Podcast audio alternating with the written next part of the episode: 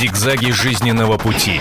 Ситуации, требующие отдельного внимания. Информационно-аналитическая программа «Особый случай».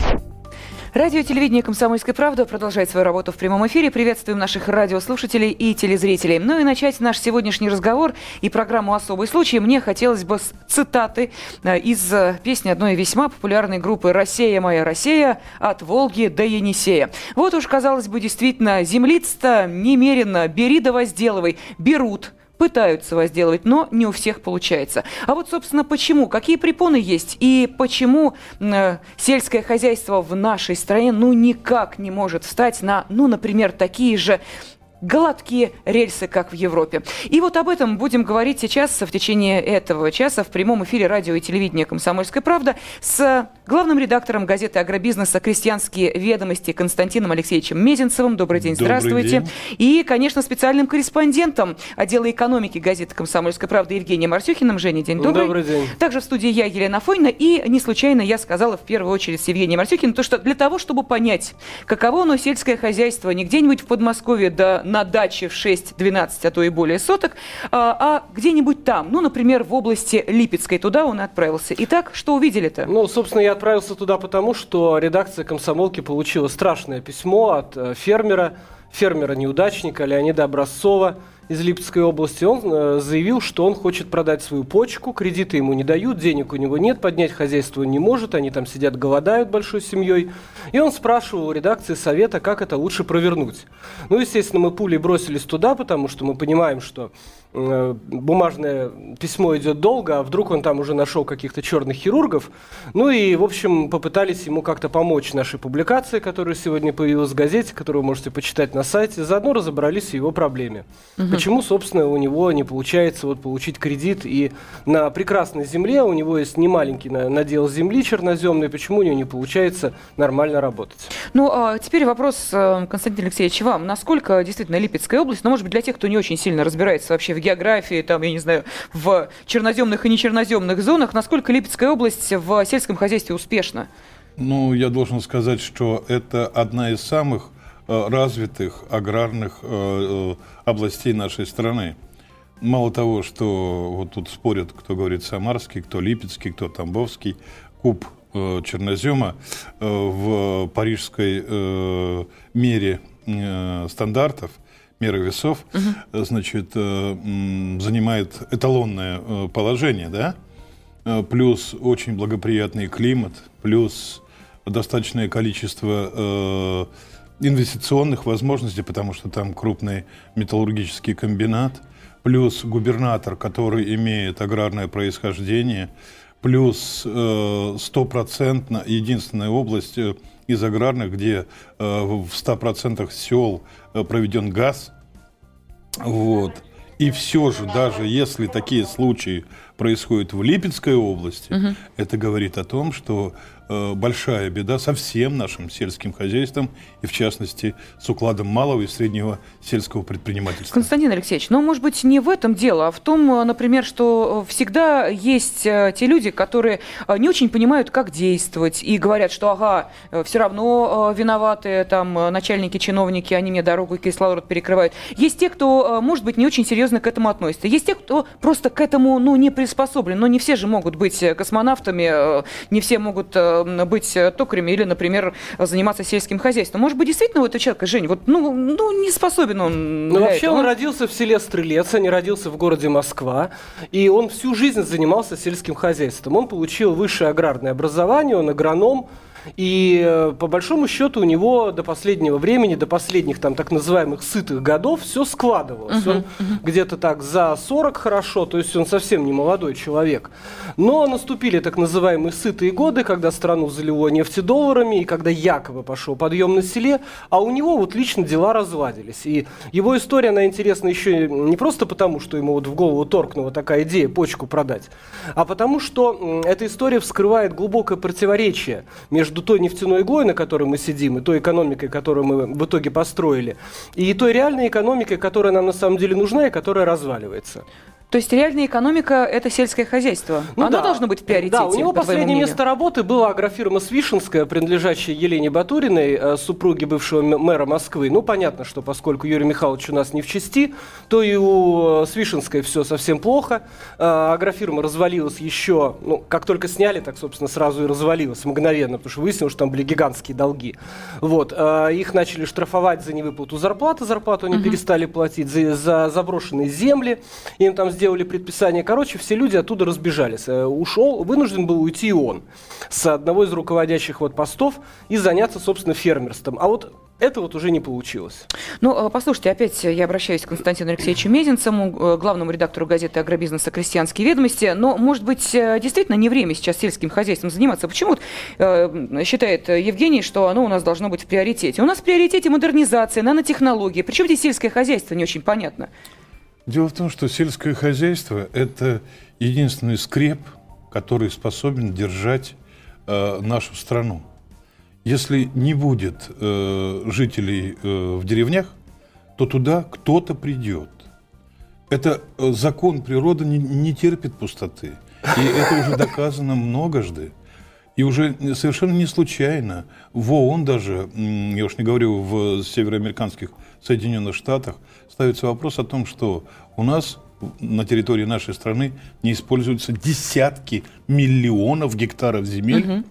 когда в мире люди умирают от голода э, ежедневно э, миллионами.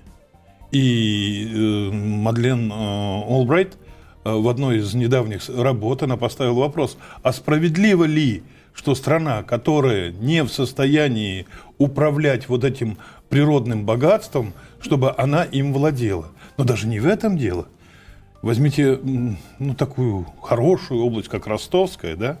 Как только хутора закрываются, буквально через полгода на этих хуторах вновь а, а, обнаруживается жизнь. Угу. Но жизнь уже в форме корейских поселений, чеченских поселений, китайских поселений. И я еще раз говорю, природа ведь пустоты не терпит. И главная задача сельского хозяйства, ну, с одной стороны, конечно, это кормить людей, а с другой стороны, держать территорию, потому что территорию нужно облагораживать, за дорогами надо следить, э, леса нужно охранять, железные дороги нужно э, помогать э, функционированию и так далее и тому подобное. Но у нас почему-то вот за эти функции, которые исполняет наша деревня, государство даже и не думает платить. Э, у нас сейчас есть возможность, во-первых, увидеть, это я обращаюсь к нашей телеаудитории, э, героя нашего рассказа Леонида Николаевича Образцова, ну и услышать, э, как, собственно, развивались события, как человек живет, как работает. Ведь не случайно, еще раз напомню, специальный корреспондент отдела экономики газеты «Комсомольская правда» Евгений Арсюхин ездил в Липецкую область, конечно, для того, чтобы пообщаться с самим Леонидом Николаевичем. Ну, давайте смотреть и слушать. Фермер в России не живет, а выживает. Эту истину подтвердил агроном Леонид Образцов. У него свой дом и небольшое хозяйство в Липецкой области. Первый урожай Образцов получит высокой ценой. Ну, Он решил продать почку, чтобы купить сырье и технику. Вы, ну как, пошутили, что ли? Нет, у меня серьезные были намерения. Я только не знал, как связаться. Ведь есть какая-то там клиника. Образцов – типичный представитель русского фермерства. Денег на технику и зерно у него нет, кредиты не дают. Оставить под залог он может только старые «Жигули» и трактор. В госпрограмму поддержки сельского хозяйства его тоже не включили. Чиновникам не понравился предоставленный мужчиной бизнес-план. Фермер решил, лучше стать инвалидом, чем умереть от голода. Я вроде слышал, что органы дорого ценятся. Не знаю, сколько, конечно, цена, но Дорого обходятся России высокие технологии. Сейчас чиновники делают ставку не на сельхоз, а на нано. Совсем по-другому в Европе. Там фермеры получают доплаты на каждый гектар. Неважно, что они выращивают на своей земле. Государство помогает земледельцам в любом случае. В Европе существует несколько специальных госпрограмм. Фермеры получают деньги и выгодные кредиты на новую технику и закупку сырья. Причем не копейки, а десятки и сотни тысяч евро. Даже в отсталой по европейским меркам Польше фермерские хозяйства с русскими русскими не сравнить. После вступления в ЕС польские фермеры получают просто бешеные деньги. Мы участвовали в трех разных программах. Всего получили больше 200 тысяч долларов. Эти деньги мы потратили на оборудование, технику и обустройство прилегающей территории. Ведь крестьянское хозяйство должно быть еще и красивым. Свинофермы в Европе выкладывают брусчатку и украшают фонтанами, а летом свиньям включают кондиционеры. Жару поросята медленнее набирают вес. В России пока предпочитают покупать дешевые турецкие овощи. Тем временем бескрайние русские поля зарастают сорняком. На фоне вступления нашей страны в ВТО сельхоз вопрос в России становится особенно острым. Почему русский фермер так и остался колхозником? Что делать новым русским крестьянам, чтобы выжить? Почему в стране, где сельское хозяйство всегда было на высоте, покупают египетскую картошку? На эти вопросы мы будем искать ответы в программе «Особый случай» на телевидении и радио «Комсомольская правда». И э, я сейчас хотела бы задать вопрос нашей аудитории, потому что мы э, также хотели выяснить и ваше мнение по этому сельхоз-вопросу. Есть ли будущее у российского сельского хозяйства? Вот так будет звучать сегодня вопрос. Вы можете сказать, что да, конечно, вы видите перспективы, видите будущее. У нас есть э, действительно люди, которые прекрасно работают на земле, которые выращивают какие-то уникальные растения, которые добиваются фантастических результатов. И будущее у сельского хозяйства в России есть. Если вы в этом уверены, вы звоните по телефону 637 65 19. Если же вы говорите, что нет, увы, к сожалению, перспективы сельского хозяйства в России туманны и неясны, и вообще сельское хозяйство у нас находится в загоне, и в будущем ничего его не ждет, вы звоните по телефону 637 65 20, код Москвы 495. И этот же вопрос мы адресуем вам для того, чтобы вы могли позвонить к нам сюда в прямой эфир радио и телевидения «Комсомольской правды» и пообщаться с нами напрямую. Есть ли будущее у российского сельского хозяйства? А вот какое будущее у героя нашего рассказа, Леонида Николаевича Образцова, узнаем у него самого. Он с нами на телефонной связи. Леонид Николаевич, здравствуйте. Здравствуйте. Ну, э, во-первых, поздравляем вас с тем, что сегодня вышел номер «Комсомольской правды», где есть, во-первых, рассказ о вашей истории. Здесь в студии находится Евгений Арсюхин, с которым вы общались. И плюс к этому еще на сайте kp.ru развернулась дискуссия э, по поводу как раз вашей идеи продать почку. Люди негодуют. Они говорят следующее. Пусть человек не мучается, мы с ним, мы готовы сброситься всем миром и помочь. Вы на такую поддержку рассчитываете? Вот чтобы вам да всем миром помогали. Да нет, не надо, спасибо мне всем миром. Мне должно государство помогать. Потому что в то положение, в котором мы оказались, это в первую очередь виновато оно, это государство. Они люди должны мне помогать. Ну, а может быть, э, для того, чтобы выйти из этой тупиковой ситуации, а потом уже добиваться чего-то у государства, проще пойти вот таким путем, ну, хоть сдвинуть дело с мертвой точки. Тот самый трактор купить, который вам нужен. Ну, не знаю. Не думали об этом, да? Не знаю, я, чтобы на людскую помощь рассчитывать. Это я понимаю, если я там тяжело больной, да. Но я здоровый человек, и я должен просить милости у людей, чтобы они мне помогли на покупку трактора. Леонид а Николаевич, дорогой, ну вы же... Неизвестно куда. Ага, ну вы же понимаете, что если ваша идея станет реальностью, и вы получите, ну да, там, может быть, 70 тысяч долларов за эту почку, вы здоровым-то человеком быть перестанете. Понятно, вот это я и знаю. Я и говорил корреспонденту, что я-то сам-то уже буду, не буду здоровым. Ну, может, хоть дети мои за счет меня приподнимутся. Угу. У меня два сына. Один вот уже выпускник школы. И другой, не успеешь оглянуться, тоже будет выпускником. Кстати, будущие защитники. И вот какой у них осадок останется Леонид Николаевич, вы знаете? Ага, вот вопрос вам. У нас здесь в студии также находится главный редактор газеты «Агробизнеса. Крестьянские ведомости» Константин Алексеевич Месенцев. И он рассказал, что ваш регион, а именно Липецкая область, это, вы знаете ли, ну, в очень хорошем положении, то, что касается сельского хозяйства. Относительно других регионов. Да. Потому что если сравнивать Костромскую область и Липецкую, то разница громадная. И если в Липецкой области такая сложная и скверная ситуация, то что уж говорить об остальной России. И плюс ко всему, э, Липецкая область для меня э, родная, потому что э, в Ельце похоронены мои папа и мама, живут там мои сестры, э, племянники.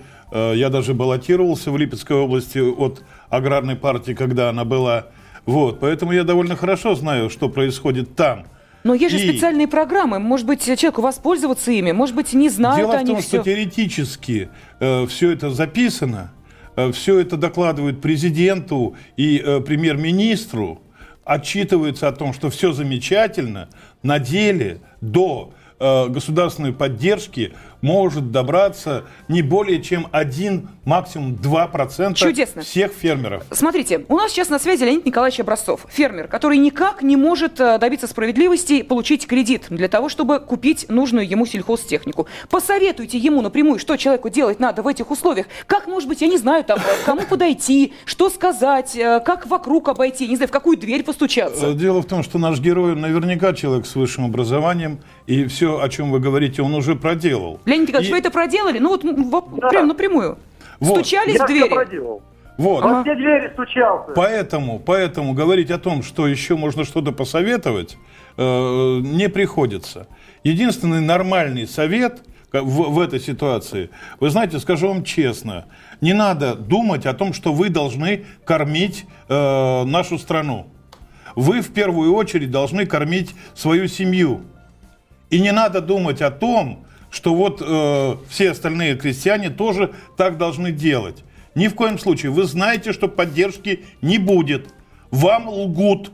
Вам лгут, э, начиная с самого верха и до районной власти, что есть какая-то помощь. Ее нет и не будет. И рассчитывать на что-то не приходится. И если говорить о том, какое будущее у сельского хозяйства в России, оно есть. Но дело в том, что когда э, значит, начнут работать правила ВТО, тогда через три года наше Ой-ой. российское сельское хозяйство как промышленное производство закончится. Давайте мы про ВТО чуть-чуть попозже, поскольку Нет Николаевич все-таки с нами на э, связи, дадим возможность еще и с ним пообщаться. У нас одна минута остается. Леонид Николаевич, скажите, пожалуйста, а в Липецкой области, ну, наверняка вы общаетесь с фермерами, есть люди, у которых все получается? Но ведь у вас же тоже получалось. Есть, конечно, люди. Ну так они Но что, они- из они другого э, делом- теста вылеплены, что ли? Вот к- почему Нет, у них... они этим делом начали заниматься уже десятки лет тому назад. Понимаете, и вот именно сейчас, как я. А уже некоторые по 10 лет, по 12 лет занимаются. Послушайте, ну Есть, если они начали ну, заниматься 10, 12 и более лет, то ну, времена-то тоже были, наверное, не э, самые такие уж э, для сельского хозяйства Тогда успешные. было лучше. Вот я недавно Лучше, да. сказал, что тогда было лучше. Лучше, да. да? Даже некоторые вот занимались, знаете, когда вот эти вот были нули, вот они сегодня нули нули, потом их отрезали. И он говорит, я за ту технику, которую брал, он отчит- рассчитался там с одной зарплаты, можно сказать. В кармане принес Вот кредит. потом он так развился и сейчас работает. Понятно. Леонид Николаевич, давайте мы сделаем таким образом. У нас сейчас будет небольшой перерыв. Вы с нами, пожалуйста, на телефонной связи оставайтесь, потому что мы хотели бы задать вам еще вопросы. И э, нашу аудиторию, э, еще раз напомню, мы подключаем к этому разговору. Во второй части будем принимать ваши телефонные звонки. Мы спрашиваем, есть ли будущее у российского сельского хозяйства. Э, звоните нам, пожалуйста. Если вы считаете, что да, телефон 637-65-19. Если вы говорите нет, телефон 637-65-20. Код Москвы 495. И телефон прямого эфира 8 800 200 ровно 9702. Оставайтесь с нами. Обязательно продолжим говорить о сельском хозяйстве в масштабах всей России. Об этом нельзя не говорить. Особый случай. Продолжается прямой эфир на радио и телевидении «Комсомольская правда». Мы продолжаем обсуждать э, сельское хозяйство в нашей стране на примере э, человека, который столкнулся напрямую с тем, как сложно, собственно, заниматься сельским хозяйством, когда, казалось бы, и желание есть, да вот возможности не хватает или чего-то еще. Это Леонид Николаевич Образцов. Он по-прежнему на телефонной связи со студией радио и телевидения «Комсомольская правда». Но прежде чем мы продолжим общение, напомним, кто же здесь собрался для того, чтобы выяснить, есть ли будущее у российского сельского хозяйства и руководствуясь этим примером, ну и, может быть, более счастливыми. А, Это а, наш гость, наш эксперт, главный редактор газеты «Агробизнеса. Крестьянские э, ведомости» э, Константин Алексеевич Мезенцев, а, специальный корреспондент отдела экономики газеты «Комсомольская правда» Евгений Арсюхин и я, Елена Фонина. А, Сейчас мы продолжаем общаться с фермером э, Леонидом Николаевичем Образцовым. И, Леонид Николаевич, э, мы уже поговорили с вами о том, какие сложности есть, а какой э, вы для себя вот сейчас выход видите? Конечно, э, почку продать – это эмоции, мы понимаем, да, это уже от отчаяния было сказано, может быть, э, такой крик души. Ну, а можно ли сейчас, по вашему мнению, хоть что-то реально сделать? Реально? Ну, реально делаем как? Не сидим на месте, конечно, не ждем от Бога милости. Вот. Пос- Посадил 3 гектара картошки. Ну, может, для кого-то это и мелочь, для меня это, это что-то. А вот вам тут посоветовали э, не думать о государстве, ну, по крайней мере, не, конечно, не такой прямой совет был, а заботиться о собственной семье. Вы э, последуете этому совету? Да не понял, как? Ну как, вот не думать о том, чтобы накормить там кого-то, чтобы там урожай побогаче вырастить, э, ну, чтобы, соответственно, не голодала страна вся, в частности, вот мы, Это москвичи. понятно. А вот думать только о семье, вот чтобы было что семье поесть, чтобы было что выращивать для семьи. Ну, так в первую очередь-то и думаем о семье, а уже об остальном потом. Но... Дело в том, что, Ага. понимаете, вот если все-таки э, смотреть по большому счету, вот у меня дети, есть односельчане. Вот понимаете, перспективы будущего мы для себя, для своих детей, для своего села не видим. Понимаете? Еще 10 лет, вот это максимум 10 лет, и все, от нашего села останется только одно название. Ну, можно заселить китайцами, там, вьетнамцами, кем-то еще. Но русских, русских уже не останется, все вот. Ага. Леонид Николаевич, так все-таки, вот подводя итог нашему разговору, вам за кого больше обидно-то, за себя или за Россию? За Россию мне больше всего обидно. Я что это такое? Это так, песчинка. Понимаете, мне за Россию обидно, за Россию. Я сегодня даже вот в этом году не пошел на братскую могилу 9 мая. Потому что мне стыдно там находиться перед теми, которые отдали жизнь. За что не отдали? Вот они сейчас стали бы и посмотрели на наше село, во что оно превратилось. И сказали бы, ребята, куда же вы смотрели? Мы вам победу такую сделали, а вы ее не уберегли. Леонид Николаевич, дорогой, спасибо вам огромное, но я думаю, что все-таки будет у нас возможность, э, ну, судя по э, той активности, которую проявляют э, наши читатели и посетители сайта kp.ru, ну, может быть, действительно вам хоть чем-то помочь, и э, Женя, который следит за вашей историей, наверняка тоже не оставит вас, вот, ну уж, будем так говорить, в финансовой беде, потому что надо действительно что-то делать. Мы понимаем, что у человека действительно и душа хорошая, и мысли замечательные, но вот, ну, не складывается как-то, понимаете? Ну вот э, как из этой тупиковой ситуации выходить? А ведь э, сколько таких людей, у которых не складывается? Вот вообще сколько у нас фермерских хозяйств в России, а? Значит, э, в качестве крестьянского фермерского хозяйства у нас очень большая юридическая путаница, но все же вот это вот название официально имеют э, порядка 260 тысяч хозяйств. Так. Плюс еще около 100 тысяч хозяйств. Это э, те формы, которые тоже являются фермерами, но которые э, в других э, формах э, э, юридических зарегистрированы. Но самое главное, в нашей стране насчитывается около 4 миллионов подворных хозяйств. Причем эти личные подсобные хозяйства, они для многих совсем не подсобные. Я знаю э, ЛПХ, в котором 150 коров дойных или 500 свиней. Это уже ну, не подсобное хозяйство. Это уже настоящее фермерское хозяйство. Если бы э, было м, установлено э, нормальное юридическое регулирование, э, то наверняка они бы перерегистрировались и стали бы официально фермерами, как в той или иной юридической форме. И вообще в нашей стране э, очень сложно говорить э, о сельском хозяйстве, потому что значит, э, около 60% всей еды производится как раз в частном секторе. Так. Частный сектор занимает порядка трети всех земель. Вот с трети земель 60% всей еды. Порядка, значит, э, 20, 25 до 30 процентов завозится продовольствие, особенно в, круп- в крупные города. И вот остальное – это доля э, коллективных, групповых, э, бывших колхозов, совхозов, ну и э, так называемых агрохолдингов. Так вот, Значит, на долю вот э, частного сельского хозяйства, которое образовалось в, в итоге реформы, приходится как раз э, процентов 15-20 всей финансовой помощи тем людям, которые производят 60% еды. Остальное идет как раз вот на групповые коллективные формы. То есть э, практически, даже если я очень хороший администратор, даже я- я- если очень хороший руководитель какого-либо банка, я все равно буду вынужден из 100 фермеров, я смогу э, выдать кредит только 6-7. И то только в том случае, если у них есть нормальный залог, залоговая база. А откуда ж?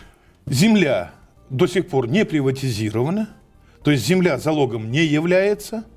А, Значит, никакой собственности, кроме э, какой-нибудь коровенки, старого трактора или жены, больше нету. И вот в этой ситуации, что я должен заложить, а банк ведь не, не богадельня. Вот вы говорите, что банк плохой. Банк неплохой. Банк работает по государственным законам, по тем законам, которые установило государство здесь, из Москвы. Вот депутаты Государственной Думы, да?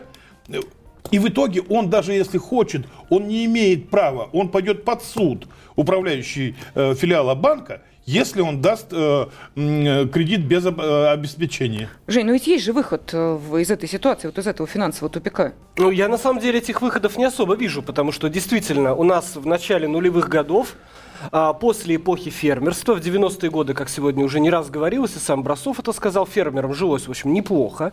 Стать фермером можно было. В 2000 году был сделан крен на крупные хозяйства. Было официально на уровне госполитики объявлено, что хозяйства должны быть крупными, потому что нужно много еды, там нужна хорошая техника, большие деньги и так далее. Был, были написаны законы, в частности, закон об обороте сельхозземель, земельный кодекс, таким образом, что им была зеленая дорога. Потом все вот эти финансовые инструменты тоже под них выстроены. В итоге что получается? Крупные хозяйства идут туда, появляются там, где это выгодно. Где невыгодно, там никаких крупных хозяйств не появляется, а поскольку э, крестьянин брошен на произвол судьбы, у нас опустели целые гигантские территории, особенно на северах. Особенно там Ивановская, Владимирская, Вологодская и так далее. Мне я... есть что на, вот на, да. Э, на это возразить, но а, прежде э, давайте мы выслушаем телефонные звонки, и я напомню телефоны для голосования. Итак, вопрос, который мы задаем нашей аудитории. Есть ли будущее у российского сельского хозяйства? Если вы говорите «да, такое будущее есть», вы звоните по телефону 637 65 19. Если вы говорите, что «нет, увы, мы слышали все, и вот в результате делаем такой вывод, будущее у российского сельского хозяйства нет, вы звоните по телефону 637 65 20, код Москвы 495 и телефон 8 800 200 ровно 9702. Кстати, звонок с городских и мобильных телефонов бесплатный по всей территории России. Так что даже если вы фермер, у которого не очень хорошее финансовое положение, мы вас не разорим. Это абсолютно точно. Нам дозвонился Вадим, давайте его выслушаем. Вадим, здравствуйте. Да, добрый день. Беспокоит. Э, вы знаете, что у нас, будем говорить, не только э, крестьянское хозяйство погибнет, я думаю, и сама Россия не устоит. Потому что войну выиграла последняя отечественная рабочая крестьянская Красная Армия, которая состояла процентов, наверное, на 70, а то может и больше, из крестьян, которым была земля, было чего защищать. Наши городские жители, им защищать нечего, потому что двух там или трешку, или двушку, или одиночку, это не имущество, это не земля, это не собственность, это не пойми что. Вадим, ну вот ну тут позвольте все-таки вам возразить. Помимо земли защищали еще и близких своих родных. Они, как известно, э, все-таки у нас, слава богу, живы, здоровы, есть и будут. Поэтому что-то мне подсказывает, что мужики идут защищать еще и тех, кто за их спиной остается. Я хотел продолжение бы угу. рассказать. Вот у нас в Кушиновском районе сгорела целая деревня. И сейчас вот вынуждены вот эти вот, будем говорить, э, погорельцы селиться где попало, потому что ни денег им, ни палаток, ничего не выделено. То есть, ребята, бросайте эту землю к чертовой матери и валите отсюда куда хотите. Понятно. Спасибо, Вадим. Еще один телефонный звонок, а потом у нас остается очень мало времени. Э, мы будем подводить уже приблизительные итоги. Сергей, здравствуйте. Здравствуйте. Да, здравствуйте. А, при той ситуации, при той ситуации которая сейчас сложилась э, в нашем государстве, сельского, сельского хозяйства не будет. В 90-е годы уничтожили птицефабрики. Вот. Сейчас э, идет уничтожение э, маломальских э, ну, производств, где хоть что-то выращивается. Вот. И еще, вот вы говорили, крупные хозяйства, крупные хозяйства. Но вы же свою передачу начали как раз с того, что хозяйство Елены, Елены Батуриной было крупное, было такое прям великолепное. И куда все делать? Угу. Понятно, Сергей, спасибо огромное. А, ну так вот, чего не будет-то, я хочу понять. Не будет сельского хозяйства в нашей стране? Или а, все-таки у нас а, не будет, ну, там, мелких, огромное количество мелких вот таких фермерских хозяйств, которым трудно выживать. Может быть, это нормальный ход, и э, мы же знаем, вы сами говорили об этом, что есть очень хорошие примеры, есть э, люди, которые замечательно в этих условиях существуют, есть прибыльные фермерские, сельские и прочие хозяйства. И люди получают за это деньги, получают немаленькие, существуют прекрасно. Это что тогда? Э, я не понимаю, они с другой планеты к нам прилетели, что ли? Дело в том, что вот э, был великий э, русский ученый Александр Васильевич Чаянов, да? Вот он э, несколько очень умных вещей э, доказал. И вот самое главное э, в его теории это то, что сельское хозяйство есть дело местное. Вот. То есть вот от каждого места, от того, какие там сложились условия, угу о том, от того, как относятся э, те или иные люди, как там выстраиваются векторы, все зависит. Это первое. Второе. Если говорить о будущем, конечно же, э, крупные э, агрохолдинги по 200, по 300 тысяч гектаров, о которых рапортовали, они не имеют экономического права на существование, законы экономики, они жестокие, и они обязательно лопнут. Я э, до поры молчу об этом, потому что они хоть что-то в землю вкладывают. И вот они лопнут, а в земле хоть немножко что-то останется. Вот. Э, значит, будущее со вступлением в ВТО следующее. Значит, промышленное производство таких отраслей, как э, мясо птицы, свинина, оно будет прекращено, потому что Евгений очень точно сказал по поводу субсидий. Так вот, я снимал недавно передачу в, дек э, в декабре в Германии э, и спрашиваю у фермера, у немецкого, скажи, пожалуйста, посчитай, сколько субсидий ЕС в твоем э, годовом обороте составляет. Угу. Он считал, потом жену позвал и, значит, говорит от 18 до 30 процентов. Значит, себестоимость продукции одинакова приблизительно угу. у хороших хозяев, что э, в Германии, что в России. Но, коль скоро там он на треть субсидирован, Понятно. он получает возможность на треть дешевле продавать. Угу. И поэтому, когда границы будут открыты, открыты со вступлением в ВТО, понятное дело, что они вот э, э, этими ценами просто выдавят, потому что люди они вот смотрят на ценники, да? Конечно. Понятное дело, что они купят то, что дешевле. Вот. И поэтому наше крупное промышленное производство будет убито. Сельское хозяйство не исчезнет, но оно скукожится, оно будет э, производить, как говорят, для себя, вот. И э, они-то не помрут с голоду, крестьяне, честное слово. Да уж, конечно. Вот. А вот горожанам, после того, как все наше отечественное будет вытеснено с, с прилавков, обязательно цены будут подняты, потому что если я завоевал рынок, то, то я диктую же, цены. То да. я цены не диктую. Спасибо огромное. Константин Алексеевич Мезенцев, главный редактор газеты «Агробизнеса. Крестьянские ведомости», был с нами в студии. А также в эфире был специальный корреспондент отдела экономики газеты «Комсомольская правда» Евгений Арсюхин и я, Елена Фойна. И вот итоги нашего вопроса. Есть ли будущее у российского сельского хозяйства? Да, сказали только 10%, 90% сказали нет. Зигзаги жизненного пути. Ситуации, требующие отдельного внимания. Информационно-аналитическая программа «Особый случай».